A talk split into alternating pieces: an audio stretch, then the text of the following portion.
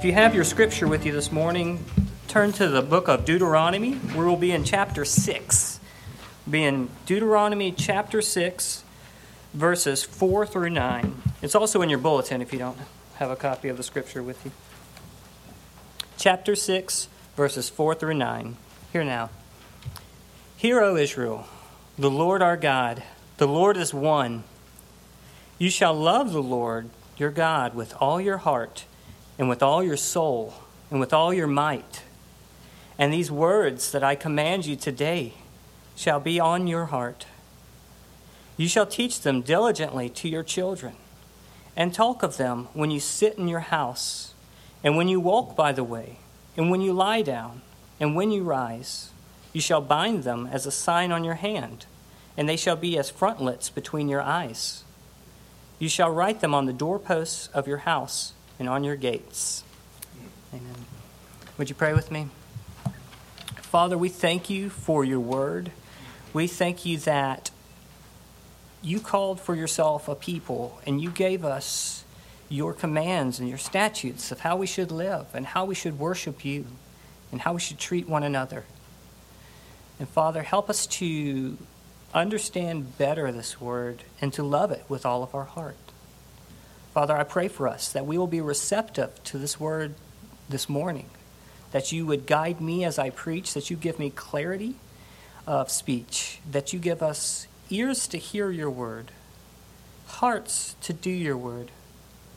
And Father, help me as I preach to not go to the left or to the right of your word, but help me to honor it and give you glory. In Christ we pray. Amen. Amen. You may be seated.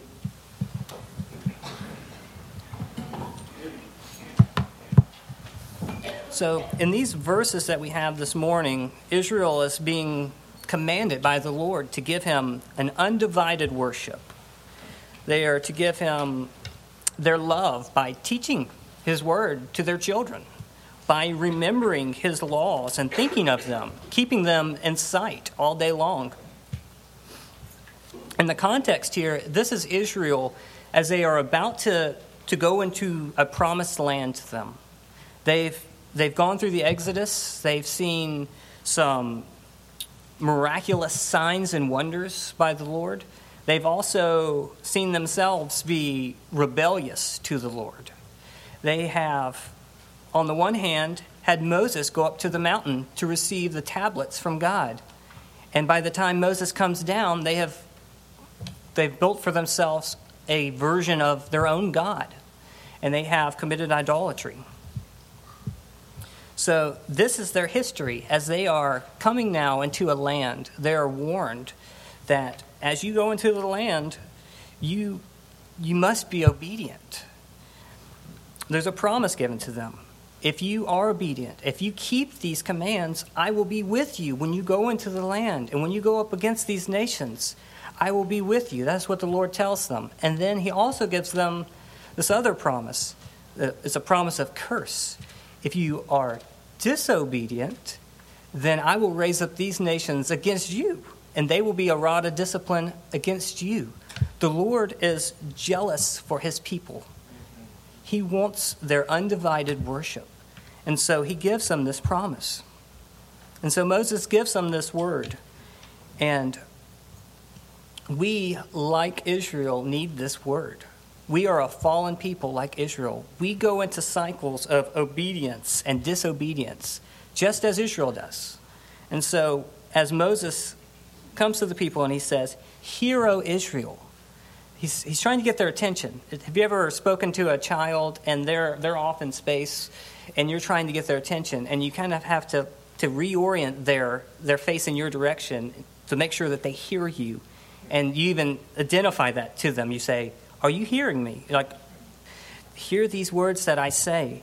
And that's what, that's what Moses does here. He, this is a very, very crucial word. This is a word of life and death for them. And so he says, Hear, O Israel, as he opens up. But before we dig into these words, I want to give us a quote from Jonathan Edwards. Jonathan Edwards says that the difference between the old and the new covenant is that in the Old Covenant, the, the covenant promised that God would be their God upon hearty obedience and obedience was stipulated as a condition, but not promised. But in the new covenant, his, his hearty obedience is promised.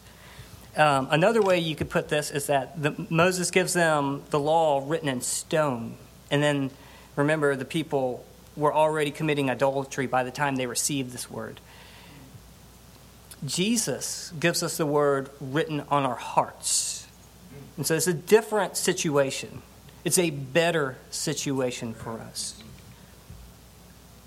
But we have all fallen short of the glory of God. We are all dead in the law, in need of his hope and resurrection. And we need the law written on our hearts. And that is exactly what he does for us. So, because the one true God has loved you, now you can love the Lord. You can love his word. First, let's look at how we love the Lord with all, with undivided worship. Let's take a look at verses 4 and 5. Deuteronomy 6, 4 and 5. Hear, O Israel, the Lord our God, the Lord is one. You shall love the Lord your God with all your heart, with all your soul, and with all your might. Remember, he's saying, hear this. This is important. This is these are the words you need. There is one God. This is your God. Don't give your allegiance to anyone else. The problem for Israel was they just had been delivered from a man who claimed to be God.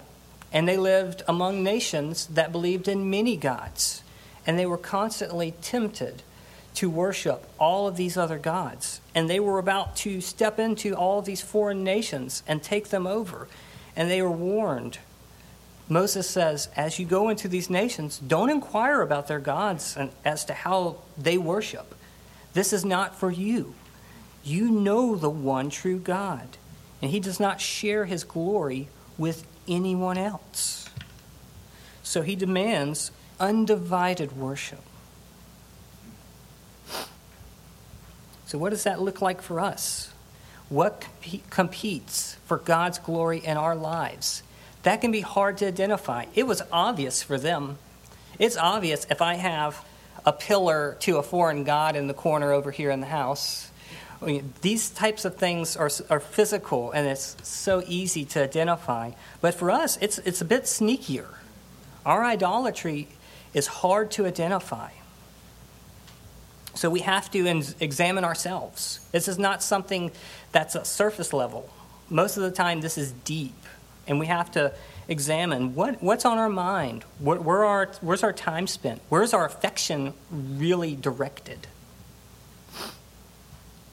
And so he says, worship the one true God. And how does he ex- explain this? Well, in verse 5, he says, to love the Lord with all with all of your heart, with all of your soul, with all of your might. So, this first part of the phrase, love the Lord, how does Scripture define love? Well, John writes a lot about love, and I'm not talking about John the Beatle, I'm talking about John the Apostle. So the world define lo- defines love. All you need is love, right? Um, all of these uh, very light definitions of love. But John defines love in a few different ways. John defines it, first off, by keeping the commandments of God. We see this in the book of John, we see this in the, the letters of John as well. He says, If you love me, you will keep my commandments. Um, or 1 John chapter 5, this is love, that we keep his commandments. And then he follows it with, and his commandments are not burdensome. That's beautiful. And this is love, that we walk according to his commandments. But he also says, This is love, that you'll tend my sheep. That's what Jesus tells, tells uh, Simon. He says, Do you love me? Well, then tend my sheep. Care for my flock. And we also see that we know love because he first loved us. This is how we know what love is, that he first loved us. 1 John chapter 4. Or 1 John chapter 3, we know love by this, that he laid down his life for us. And we ought to lay our lives down for the brethren. So John says a lot about love. It says that it's obeying the commandments of God, that we know love because God has first loved us. And he says that this looks like taking care of God's people and caring for the things that God cares about. So we're commanded to love God and to love God with, with our all. And this phrase here, if you were in Hebrew, which I'm, I'm assuming we probably, most of us haven't spent much time in, in, in our Hebrew Bibles lately, uh, the phrase here that pops up three times where it says, love, love the Lord with all your heart, with all your mind, or well, in this, um, actually in this section of Scripture, with all your heart, with all your soul, with all your might. Uh, this with all is the same phrase as in all, and that pops up earlier in Deuteronomy. We see that in the uh, second and fourth chapter. We see that the Lord blessed them in all the works of their hands, and in all of their calls to Him, He has answered Him. So, just as Israel is commanded to, with all, love the Lord, the Lord's already been there for them in all of their needs. He's already taken care of them, He's already blessed them in all of their things. And so the Lord has first loved them. And now He calls them, Now give me your all. I've given you it all. Now give me your all. So we are called to love the Lord with every part of our lives. He says, with all your heart. Well, He's written the law on your heart so that you can do this. By nature, we're not able to love the Lord with all our heart. As I was preparing the sermon, I realized this is a very hard text. All of the demands here are impossible. I cannot love the Lord with all of my heart. And then as we go further and we see what this looks like, I, I was convicted because I do not do these things that well. But this is what the Lord requires, and this is what the Lord helps us to do. He writes the law on our heart so that we may love Him with our heart. And so now we love Him with a heart that has the law inscribed upon it. And He says, with all your soul. Well, that's the very soul that He has saved, that He calls you to love Him with. And with all your might. And this is another one that the Hebrew's are a little bit helpful on. This word might here, we translate it as might because the word in Hebrew we don't have an English equivalent to. The word is, it's like the English word very, but veryness. So it's a, it's a quality that we don't have an English word for. So he says, love him with all your veryness. It's like with all your extremity, with all your extent. So we say, with all your might. And the truth is, he is our might. He is everything we have. He is all of our strength. Um, and we love him with the strength that he gives us. He's already told Israel here, I did not call you because of your might, because you were a mighty people, but I called you to do things to my glory. He calls us for his glory. So as we love him with all of our might, we are only loving him with what he's already given us. And so it's to His glory that we live a life dedicated to His worship and to His, His Word. And by His grace, He cultivates that very character in His people that the law requires. We are at, at odds with His law, yet He calls us, He commands us to love Him with our all, devoting all of ourselves and living out His law. So he cultivates that character in us. He sanctifies his people. And this is an ongoing process, right? When you first became a believer, did your, did your life just automatically line up with Scripture? Or has it, has it been a, a process and you become more and more in line with His law? That's what it looks like as, as we live. Hopefully, we are becoming more and more sanctified. But like Israel, we will fail. Like Israel, we will have cycles of obedience and disobedience and have to redirect. And we will have moments where we, we read this passage and we say, Yes, Lord, I love you with my all. And then we'll have moments where we realize that we are so far away from that. So, what is the application of this? God calls us to let go of all the, the gods in our lives. What are these things? Well, what do you fear more than the Lord? Is it the approval of your peers or of your coworkers, of friends or family? What do you value more than God? We're so blind to this adultery. We have to pray to the Lord to reveal this in us. We would be undone if we knew all of the things that we worship more than the Lord. But by His grace, we must pray that He will reveal these things to us so that we can surrender our lives to Him. When we see Him face to face, all of those misplaced priorities that we have, they will become very clear to us, and we will surrender finally to our Lord. Because He's the one, the one true God, and He calls us to love Him with an undivided worship. And so, by His strength, we grow in this. By His mercy, by His Holy Spirit indwelling us, we come more like this picture in Scripture. But let's look at verse 6 here. So, not only do we need to love the Lord with our all, but we need to love the Word in all. We're going to look at this in two different sections. We're going to look at teaching the Word as well as remembering or preserving the Word. So, this first section is going to deal with teaching the Word. So, what does this look like? What does it look like for the Word of God to be woven into the very fabric of our lives? Well, verse 6 puts it this way And these words that I command you today shall be on your heart, and you shall teach them diligently to your children, and talk of them when you sit in your house, and when you walk in the way, and when you lie down, and when you rise. So, what does it mean for something to remain on our heart? He says these words should be on your heart. Well, we constantly have things on our hearts, for better or for worse. These are the things that occupy your mind, these are the things that weigh on us.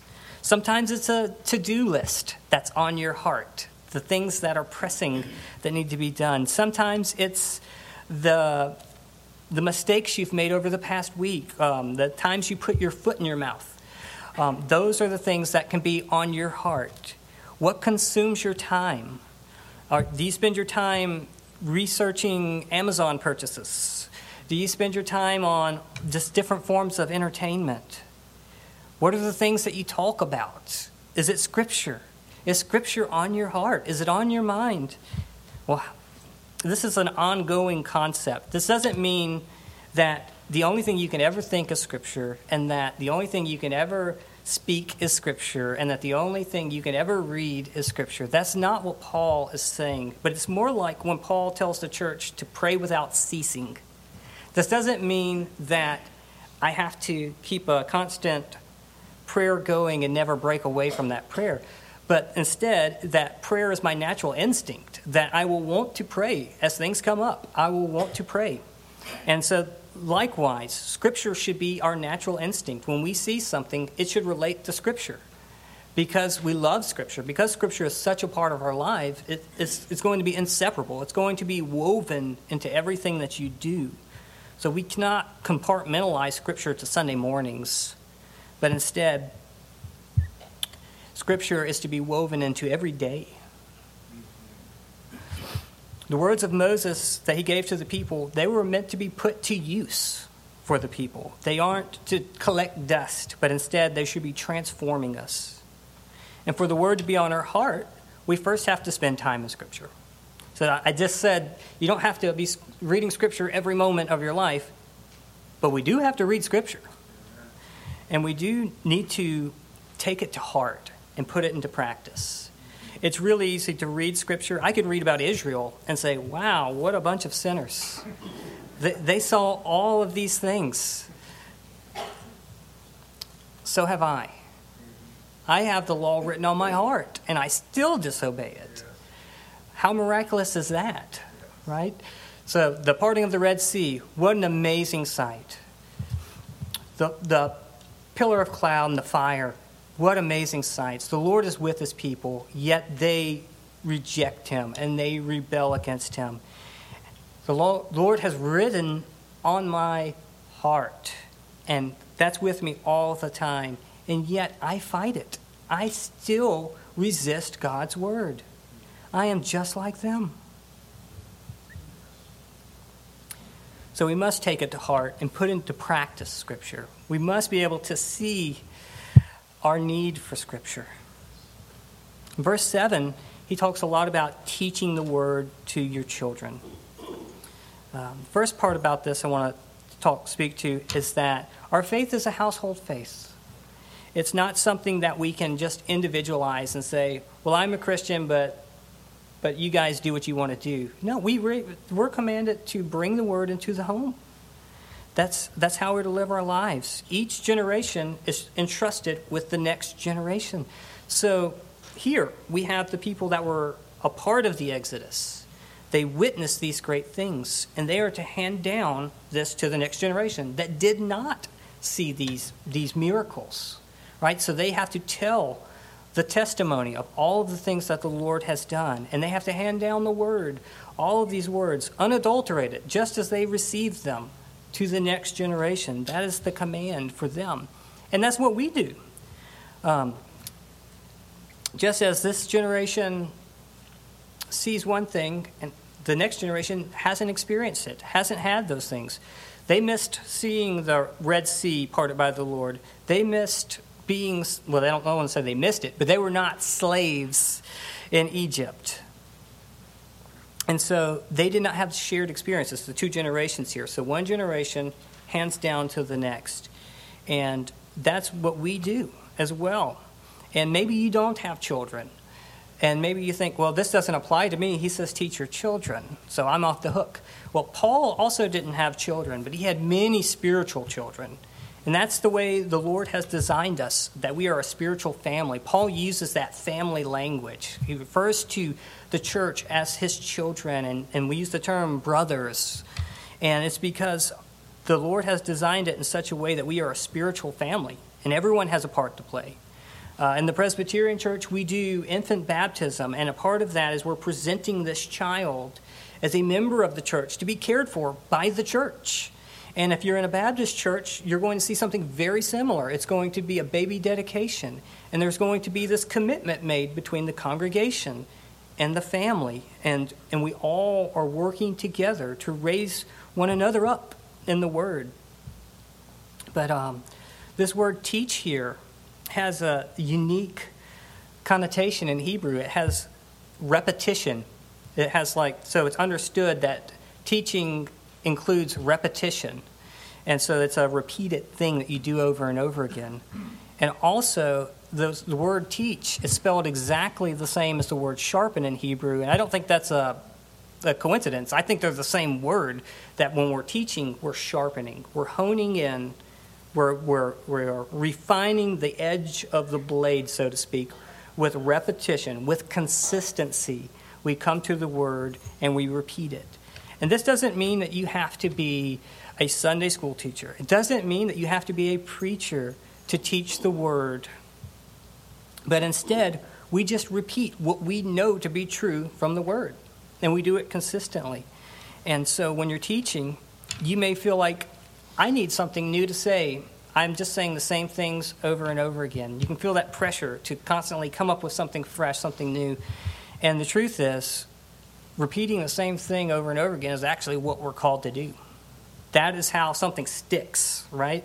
You need repetition. That's a good thing. So you're not doing anything wrong if you're constantly telling your children the same thing over and over again. That's actually good. That's that's not a bad thing. And that's how you sharpen a blade, right? It's just the same motion over and over again, and you're refining it. And there are so many things in this world that want to dull the edge of that blade. Culture is very counter the commandments of Lord of the Lord here. Um, it's like one by one, culture is trying to tear down the Ten Commandments, and that's nothing new. I mean, the serpent from the beginning was trying to tear down the Word of God. That's what you see in the interaction between the serpent and Eve. He's challenging the Word of God there, and culture is doing the same thing now. Uh, I recently looked through a children's book, and it was a book about a possum and the possum was teaching the younger possum how to play possum. Uh, and he's not very good at it. He's just a silly possum, so he's always cracking jokes and not taking it seriously. And then a bear comes up. And so the possum not very good at playing possum, interacts with this bear, and it turns out the bear just really wanted to be made to laugh. That everything that the possum's mom had told him was wrong, everything that by nature we know to be true about possums is actually not true, that bears just want to be friendly and there's no need to play possum. That was the moral of the story. So, what it's actually undoing, undoing is his mom is, is, is foolish because she actually doesn't know the truth and she's handing him down lies. That's the moral of the story, but if you analyze it a little bit further, you realize no, the mom actually was giving him good advice. You need to play possum when you see a bear coming. But culture, there's a tone in culture that parents don't know what they're talking about. And that is actually attacking the Ten Commandments that we are to honor our mother and father. Yet, if you look at a sitcom or anything in, our, in the entertainment industry, the parents are always goofy. Uh, the children often know better than the parents and, and are actually teaching the parent by the end of the episode. And while it is true, you can learn from your younger, right? So this is definitely true. But, but there is a, there's a movement to undercut what, what the truth of the word teaches. So we have to be aware. And I'm sure many of you that have children have probably read things in children's books that were very alarming to you, that did not line up with your values. I, I would love to hear about those sometime. Um, this is nothing new, though. The, the, the, devil's been doing this since the beginning. Uh, but we maintain a true edge by returning to the scripture. So things will come and they will blunt the edge of, of what we are working on, right? So we're, we're training up a child, we're training them up in the truth, and then all of these other influences are hitting that blade, dulling that blade. Well, we come back to it with Scripture and we refine it over and over again, and we keep it true. That's, that's our task. So don't be afraid to repeat the same things over and over again. We need to hear that. And it says to teach diligently. That's what t- teaching diligently means returning to the same truths over and over again. Uh, when you lie down and when you wake up, this is a comprehensive picture here. Yes. When you are coming and you're going, this is um, in Hebrew we call this a merism. It's a it's a it's a stylistic uh, way of giving a comprehensive picture. And so what it's saying is the word should be engrafted into your life. And all the things you do related to the Word. It should be in your conversations at all times, in all places. Our homes should be shaped by the Word. Um, one of the challenges I would have for us is do our families have reasons to believe that our heart has been written on by the Word of God? Does it look like that in our lives? Um, how often do we speak of Scripture in our homes? How often do we obey Scripture in our homes? If, if we're not doing that, we need to change that. We have to be intentional to grow in the Word along with our families, along with our community here. We grow in the Word together. And we share our joy, just as uh, these Israelites needed to tell the next generation what the Lord has done. We have to do the same. We tell, the, we tell our, our families, we tell our church members what the Lord is doing in our lives. Uh, be honest. Share your struggles. Share, share your joys. All of these things. Read and pray with your family. Read and pray with your friends. And then this can be awkward for many of us. And it can be very hard to get started doing this in your family, especially if you've never done this. If you have never read scripture in your house, if you've never really prayed with your family, it can be very hard to get started. But I would strongly challenge you to push through the awkward phase and spend time in the Word with your family. I, I can't help but think about a church member that I knew that had no singing voice. He just had a raspy whisper, and he would sing. And by most accounts, he's not a good singer. But it was, it was such a blessing and such an encouragement to hear this man sing, not because he's a good singer, but because he loves the Lord. Likewise, not because you're a good teacher do you need to teach your family, but because you love the Lord. You muscle through it. Even if it's a raspy whisper, you do what you can with your family. The Lord knows our weaknesses, and He knows that we are not all gifted teachers, but He will bless that. Just pray, pray with your family, read Scripture with your family. And lastly, He knows our weaknesses, and He knows that we need the word preserved for us, and we need to remember the word. And so, as you look at verse 8 here, verses 8 and 9, you shall bind them as a sign on your hand, and they shall be as frontlets between your eyes, and you shall write them on the doorposts of your house and on your gates. These are outward signs of, of the word that we need to take inwardly. In fact, this first part where it says, bind it on your hands and on the frontlets of your eyes, there was a practice of actually putting scripture around your arms here and uh, in a box on your forehead. And people did this, and they took this very literally. Linguistically, I think you have a good argument this, this part's actually supposed to be figurative, that they probably were not supposed to have, you know, not required to have a box on their head. But many people did, did that. But how much better is it to internalize the word in between our eyes, right there in our mind, having the, having the scriptures there? And, uh, and we carry the word with us everywhere we go.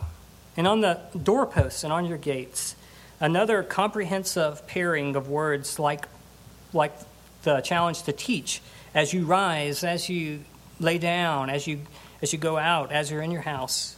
Um, likewise, on the doorposts of your home and on your gates is another one of these merisms, another complete picture where you have your home, which is more personal you know, private residence, and then your gate, which is a more public entrance here.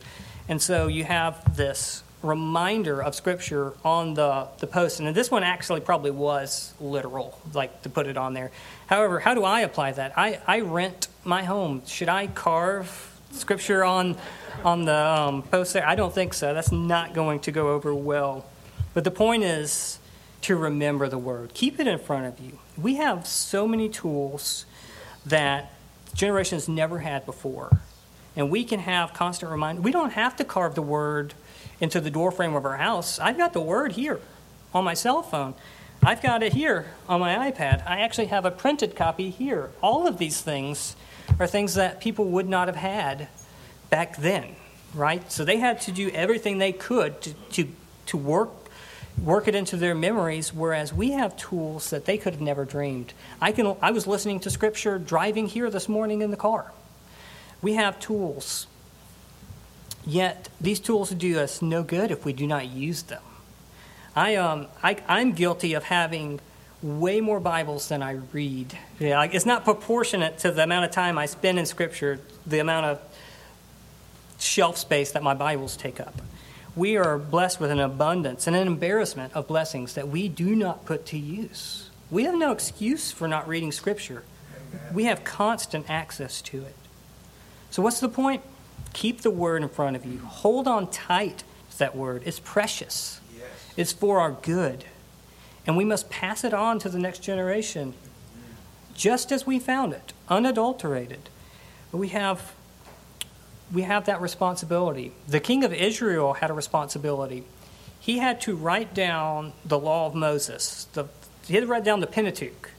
He had, to, he had to write his own copy with supervision from the Levitical priests. It tells us that in Deuteronomy chapter 7. And, um, and he's told he's, he's to do this so that he will not turn away from it. He's told that he should do this in order that his sons might continue long in the kingdom and, and we see that this is not the case. When you actually look at the history of Israel, this is not what they actually did. Not very many kings were faithful to the law of the Lord. And in fact, the law of the Lord gets lost for chunks of time and where they are not being obedient.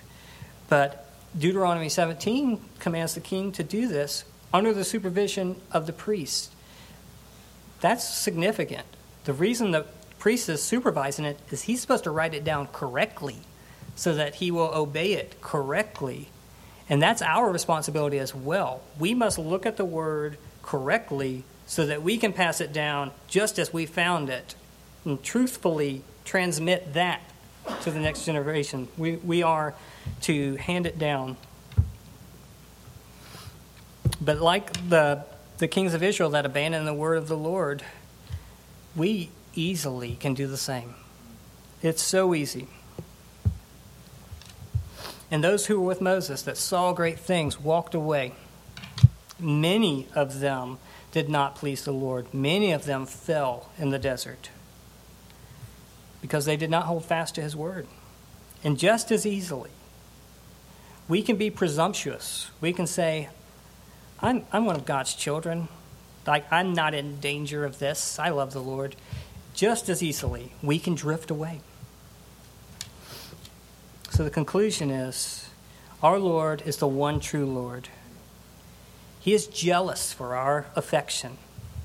We should have no other gods. And our chief end, as the Catechism says, is to glorify Him and to enjoy Him forever.